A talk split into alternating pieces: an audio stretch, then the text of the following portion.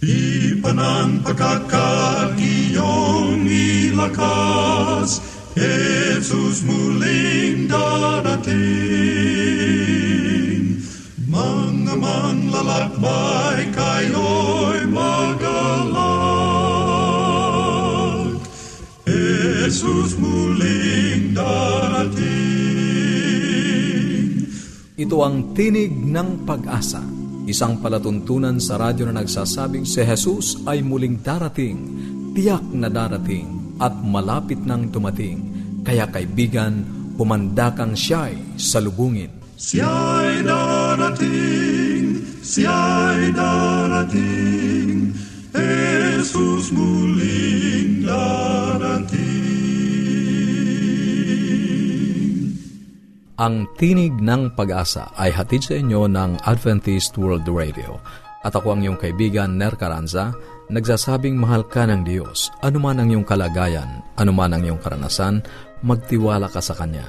Hindi ka niya pababayaan. Sa Kanya, tayo ay laging may pag-asa. Muli ka naming inaanyayahan na sumubaybay sa ating pagtalakay tungkol sa kalusugan, pagpapanatiling matatag at masaya ng tahanan, at higit sa lahat sa pagtuklas ng pag-asa na nagmumula sa salita ng Diyos. Maraming salamat sa mga tumawag at nagpadala ng mensahe at sa mga hindi pa nakatatanggap ng mga aralin sa Biblia at ng aklat na aming ipinamimigay, maaari kayong makipag-ugnayan sa amin. Ipadala lamang ang iyong kompletong pangalan at address sa Tinig ng Pag-asa, P.O. Box 401 Manila, Philippines. Tinig ng Pag-asa PO Box 401, Manila, Philippines. O mag-email sa tinig at awr.org tinig at awr.org o mag-text o tumawag sa Globe 0917-1742-777 0917-1742-777 at sa Smart 0968 0968-8536-607. 0968-8536-607. Maaari ka rin magpadala ng mensahe sa ating Facebook page, facebook.com slash awr Luzon, Philippines. facebook.com slash awr Luzon, Philippines. Ang ating mga pag-uusapan ngayon sa munting kaalaman, mga palatandaan ng adiksyon sa pornografiya at pakikipagtalik sa buhay pamilya, mga pamamaraan ng pagresolba ng problema sa tahanan at sa ating pag-aaral ng Biblia, ang mga tanda ng malapit na pagbabalik ni Jesus. Yan ang ating mga tatalakayin dito pa rin sa Tinig ng Pag-asa. Manatili kang nakikinig. Ang malinis na bahay ay tanda ng malinis na buhay.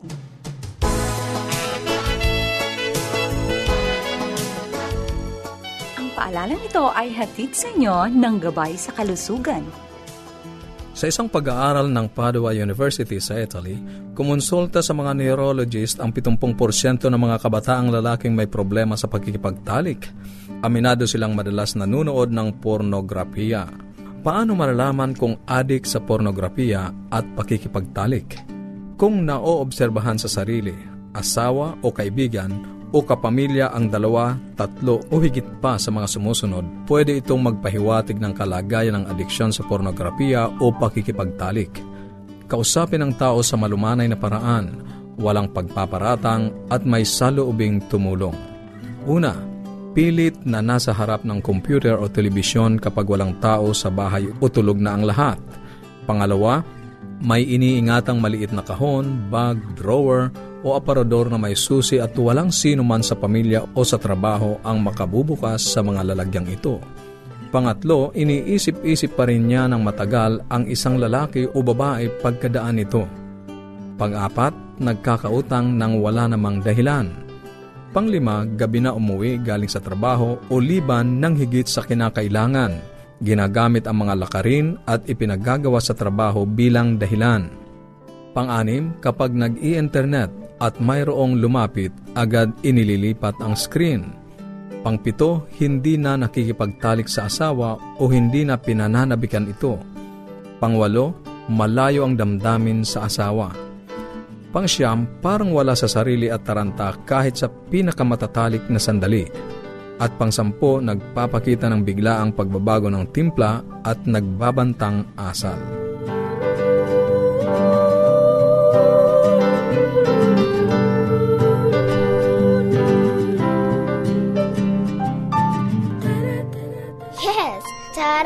are coming. I wish my parents will come too. The best way to spend time? It's with family. Adventists care. Masayang pakikinig sa inyong lahat mga kaibigan. Kumusta po kayo? Sana po ay samahan nyo kami dito sa programa namin, lalong-lalo pa dito po sa segment na Buhay Familia. Ito po ang inyong lingkod sa radyo, Lelaine Siron Alfanoso. Sa ating familia, kadalasan na andyan na ang may di pagkakaintindihan at di pagkakaunawaan. Ito marahil ay dahilan sa bawat isa sa atin ay hindi alam ang tamang paraan ng pag-approach sa iba't ibang personalidad. Ang isa pa sa mga problema na nagpapalala sa ating buhay pamilya ay ang walang pagkakaunawaan na namamagitan sa magpamilya. Meron po kaming mga pamamaraan o mga suggestion, suggestions na alam naming makakatulong kung paano natin mas lalong mapapatatag ang ating pamilya.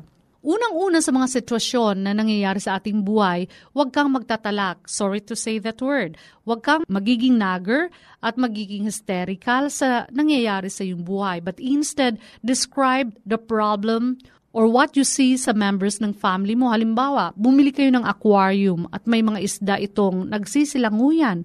At ang responsibilidad ng iyong mga anak ay bigyan nito ng pagkain at linisan ang loob ng aquarium araw-araw. At gusto nating kunin ang atensyon ng ating mga kasambahay. The ideal way is to tell our children kung ano ang ating nakita gaya ng, Nako, kawawa naman yung mga fish sa aquarium, gutom na gutom na sila at walang makain. Di na rin sila makakita ng malinaw kasi di malinis ang kanilang tirahan. By saying that, you have described the problem. Usually, your children will think of the ways to solve that problem. At ito ay sinasalba ka from anger and from nagging. Usually kasi, ang sinasabi natin, ano ba naman, ito ang responsibilidad nyo. Linisan ng aquarium, echeche, echeche, echeche. Nako, pati ang mga ulo ng inyong anak ay umiinit na rin, kaya may misunderstanding na naman nangyayari sa loob ng bahay. Kaya nga, ang isa pala, and this is also a good lesson for me, ano ho, you describe the problem. So sabihin ng parang nagmamakaawa pa tayo. Nako, kawawa naman yung doggy. Hindi pa nailalakad. Siguro kailangan niya ng somebody para mailakad ang doggy. Sasabihin ng inyong anak, ako na lang po, mag-volunteer na sila. I wanted now to contrast this approach with another one which is fairly common na nangyayari sa loob ng ating bahay kadalasan. Halimbawa, gaya nga kanina, hindi pa nalilinisan ng aquarium at di pa nabibigyan ng pagkain ng fish. Kadalasan sinasabi natin, ano ba, di pa pala ito nalilinisan? Di ba responsibilidad nyo? Nalinisan ng mga aquarium at bigyan ito ng pagkain, namumuti na lang ang mga mata ng mga isda. Kayo ang may kagustuhan na bilhin natin ang mga isdang ito at ang simpleng pagpapakain at paglinis nito ay di nyo magampanan. Aba, kung di nyo talaga ito magampanan, siguradong itatapon ko na ito o ibibigay sa kapitbahay. Nako, grabe talaga, no? Ito ang karaniwang litanya na naririnig natin at sinasabi natin sa ating mga anak at kasambahay. The child in this instance will certainly feel inadequate.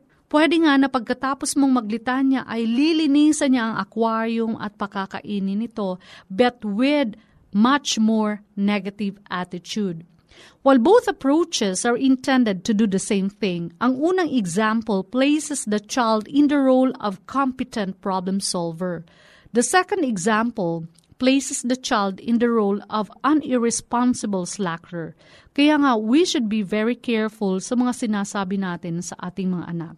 Then, halimbawa, nasabihan natin ang ating kafamilya na linisan ng aquarium at pakainin ng isda. And still, hindi pa rin sumunod ang mga ito. Huwag niyo agad silang pagalitan. Instead, pwede uli nating sabihin, alam niyo mga anak, baka bukas o makalawa, Nako, baka mamatay na ang goldfish nyo. Kasi ang mga goldfish, in order to live, needs clean water, clean surroundings, at dapat nabusog sila parati. Now, by giving them additional information, mas madadagdagan ang tindi ng ating pakiusap at lalaon ay gagawin nila ang kanilang mga chores. When giving information, avoid the inference that the child should have already known what you are telling him or her. Ngayon sa mga pagkakataon naman na may ginagawang kakaibang activity ang anak natin, gaya ng pagtatapon ng bato sa ating bakuran, huwag agad natin silang pagalitan. But instead, magbigay tayo ng alternatibong laro, gaya ng pagbigay sa kanya ng bola o ng iba pang laruan para ma-divert ang attention nila. Then, magparamdam ka na kailangan mo ng tulong nila. Alam nyo ba na mas may energy at may mas stamina ang mga bata kaysa adults? Tayo mga matatanda ay grabe na ang pagod pero sila di pa nangangalahate. And children do like to be helpful kaya sa mga pagkakataon na kailangan mo ng tulong nila, don't be very demanding in ordering them to set the table or fold the laundry or to put the toys away. Make it a bit suggestive. Gaya ng, naku, kakain na pala tayo pero wala pang mga plates sa hapagkainan. Or naku, mag-aayos na pala ako ng locker pero wala akong katulong. At pag narinig ito ng ating mga anak, sigurado ko na sila ay tutulong sa atin. So mga kaibigan, let's make our children responsible and competent problem solver. Ito uli ang inyong kaibigan sa radyo, Lalaine Seron Alfanoso. Maraming maraming salamat po. Lagi na lang tayong ganito. Hanggang kailan ako magtitiis? Maayos pa ba to? Forgive and accept. It's worth loving over and over again. Adventists care. Ang bahaging iyong napakinggan ay ang buhay pamilya. Patuloy ka naming inaanyayahan na makipag-ugnayan sa amin kung mayroon kang mga katanungan o kung nagnanais kang magkaroon ng mga aklat na aming ipinamimigay at ng mga aralin sa Biblia. Ang atin pong address ay Tinig ng Pag-asa, P.O. Box 401, Manila, Philippines. Tinig ng Pag-asa, P.O. Box 401, Manila, Philippines. O mag-email sa tinig at awr.org. Tinig at awr.org awr.org. Maaari ka rin mag-text sa Globe 0917-1742-777. 0917-1742-777. At sa Smart 0968-8536-607. 0968-8536-607. 07. Dadako na tayo sa ating pag-aaral ng Biblia at nakatutuwang isipin na sa kabila ng maraming mga kaabalahan sa buhay ay pinili mong pakinggan ang salita ng Diyos. Sa Juan 5.39 sinabi mismo ni Jesus, Sinasaliksik ninyo ang mga kasulatan sapagkat iniisip ninyo na sa mga iyon ay mayroon kayong buhay na walang hanggan at iyon ang nagpapatotoo tungkol sa akin. Kaibigan, kung nais mong higit na makilala ang ating Panginoong Diyos, malaman ang kanyang kalooban para sa iyo, ang Biblia ang magtuturo sa atin. Ang ating paksa, mga palatandaan ng pagbabalik ni Jesus. Sa nakaraang pag-aaral ay pinag-usapan natin ang tungkol sa pangako ni Kristong pagbabalik. Alam kong katulad ng marami ay nais mo ring maging handa sa kanyang pagdating. Kailan nga ba siya darating? Tingnan natin ang mga sinasabi ng Biblia sa mga palatandaan ng kanyang pagbabalik. Ang unang talata na ating babasahin ay matatagpuan sa Mateo 24, 3 hanggang 12. At ang unang talata ay katanungan ng mga alagad sa ating Panginoong Yesus tungkol mismo sa kanyang sinasabing pagbabalik. Samantalang siya ay nakaupo sa bundok ng Olibo, lumapit sa kanya ng sarilinan ang mga alagad na nagsasabi, Sabihin mo sa amin, kailan mangyayari ang mga bagay na ito at ano ang tanda ng iyong pagdating at ng katapusan ng panahon? Sa talatang 4 ng Mateo 24, sumagot si Jesus at sinabi sa kanila, Mag-ingat kayo na huwag kayong mailigaw ng sino man, sapagkat marami ang darating sa aking pangalan na nagsasabi, Ako ang Kristo at ililigaw niya ang marami. Ang unang palatandaan na sinabi ng ating Panginoong Hesus ay marami ang lilitaw, mag-aangkin na sila ang Kristo at magiging dahilan ng pagkaligaw ng marami. At hindi natin maikakaila sa ating kapanahunan ngayon na napakaraming mga iglesia at lahat ng ito ay nagsasabi na sila ang tama. Iisa lang naman ang itinayong iglesia ng ating Panginoong Heso Kristo. Kaya't ito ay isang dahilan ng pagbibigay ng babala ng ating Panginoong Heso Kristo na mag-ingat sapagkat sa huling kapanahunan ay marami ang lilitaw na gagamitin ang kanyang pangalan at magiging sanhi ng pagkaligaw ng marami. Kaya't kung hindi natin masusing sasaliksikin, pag-aaralan ang Biblia, ay maaaring tayo nga ay mailigaw. Sa talatang 6 ng Mateo 24 pa rin, at makakarinig kayo ng mga digmaan at ng mga bali-balita ng mga digmaan. Mag-ingat kayo na huwag kayong mangamba sapagkat kailangang mangyari ito, subalit hindi pa ito ang wakas.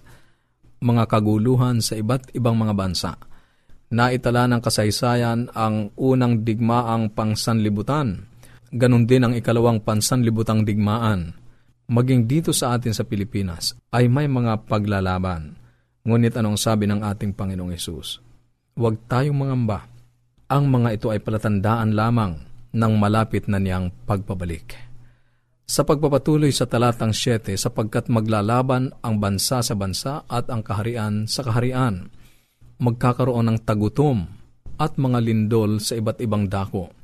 Ang mga kalamidad na ito na nararanasan natin, bagyo, lindol at iba pang mga kalamidad ng ating kapanahunan ay mga palatandaan ng malapit ng pagbabalik ng ating Panginoong Hesus.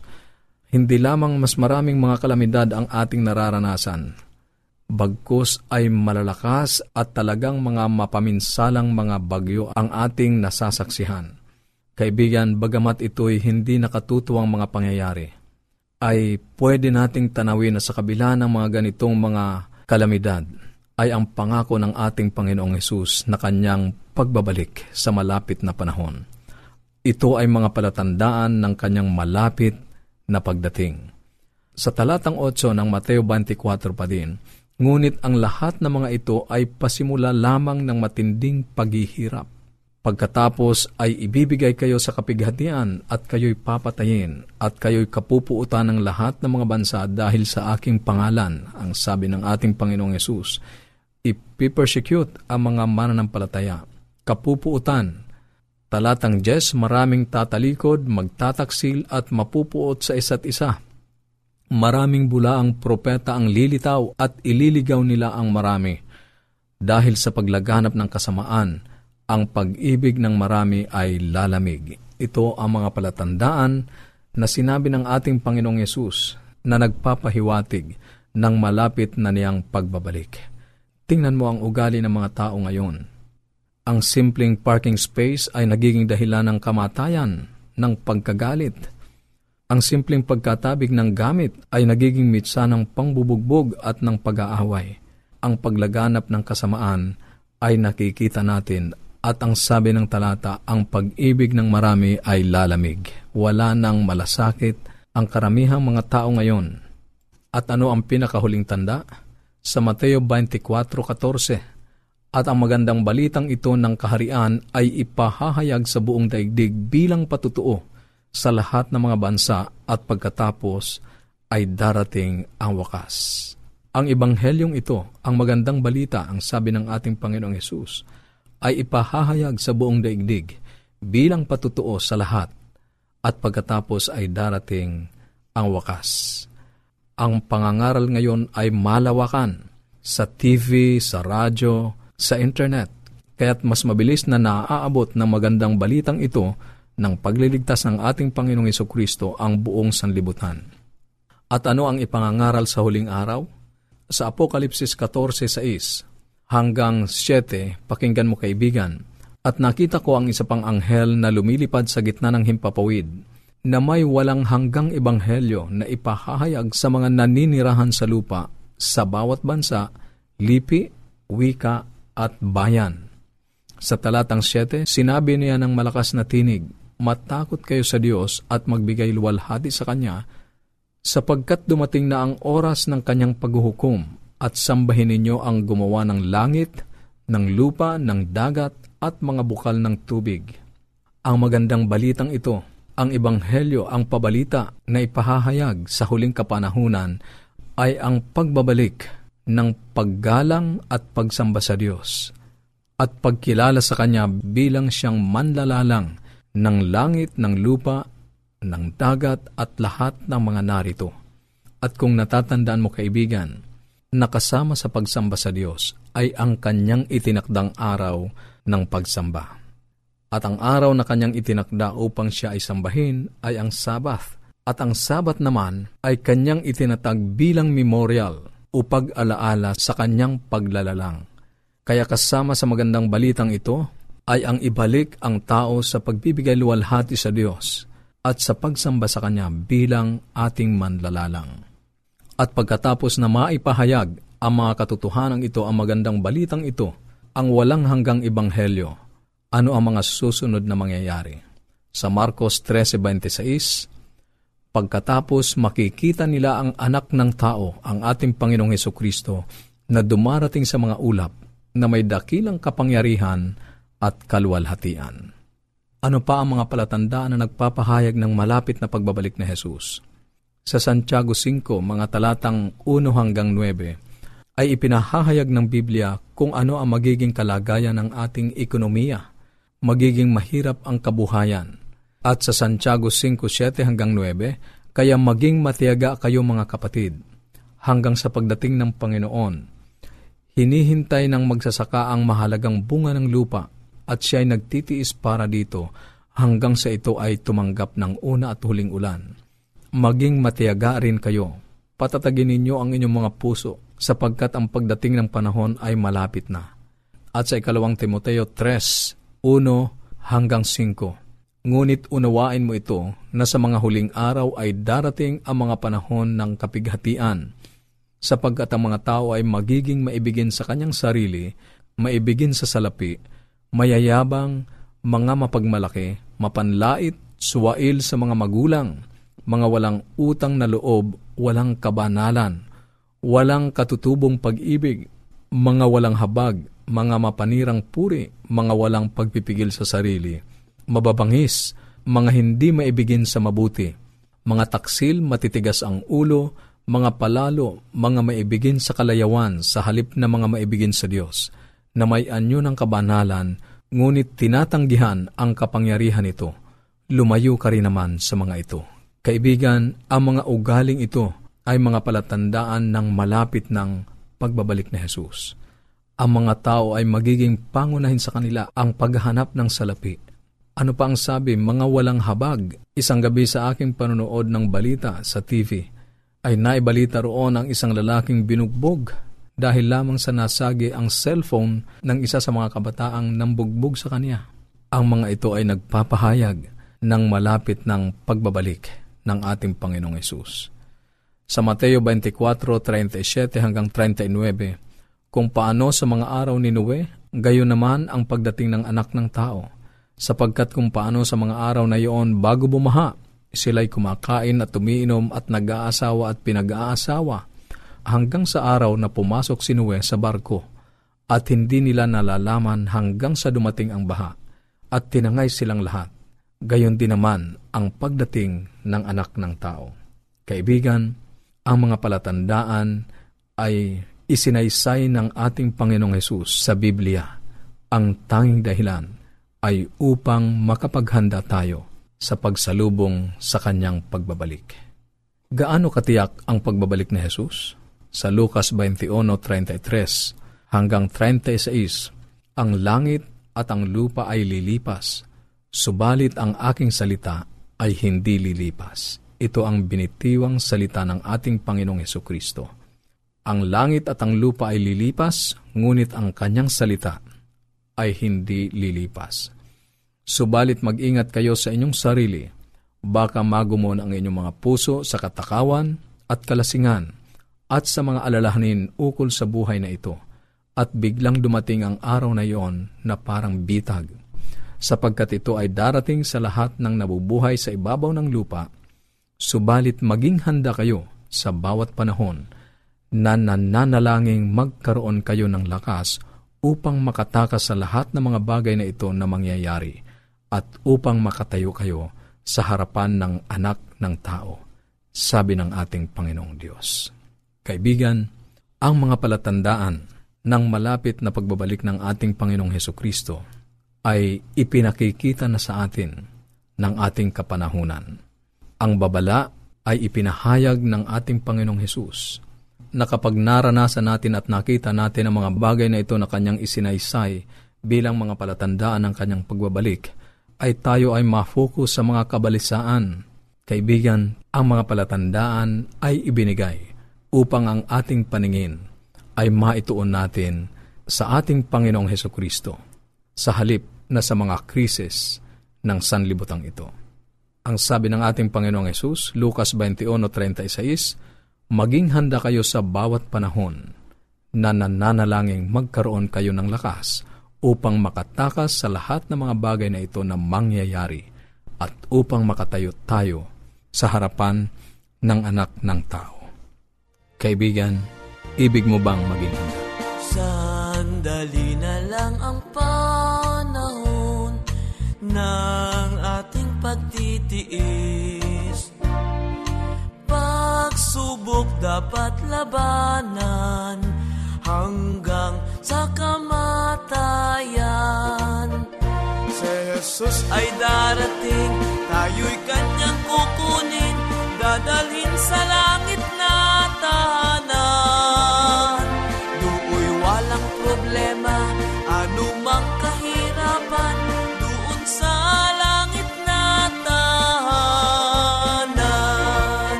palatandaan Sa langit at sa lupa man.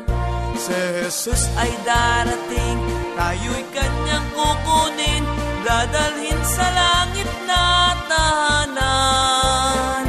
Do'y walang problema Anumang kahirapan Doon sa langit na Kung meron ka mga katanungan o anuman ang nais mong iparating sa amin, o kaya ay nais mong magkaroon ng mga aklat na aming ipinamimigay, makipag-ugnayan ka lamang. Tumawag o mag-text sa Globe 0917-1742-777. 0917-1742-777 at sa Smart 0968-8536-607. 0968-8536-607. Maaari ka ring magpadala ng mensahe sa ating Facebook page, facebook.com slash awr Luzon, Philippines. facebook.com slash awr Luzon, Philippines. Ito pong muli ang iyong kaibigan, Narcaranza, pansamantalang nagpapaalam at umaasa na muli tayong magtatagpo sa ganito pa ring oras at himpilan. Sa Roma 15.13, pagpalain ka nawa ng Diyos ng pag-asa ng buong kagalakan at kapayapaan. Siya'y darating, siya'y darating, Jesus darating.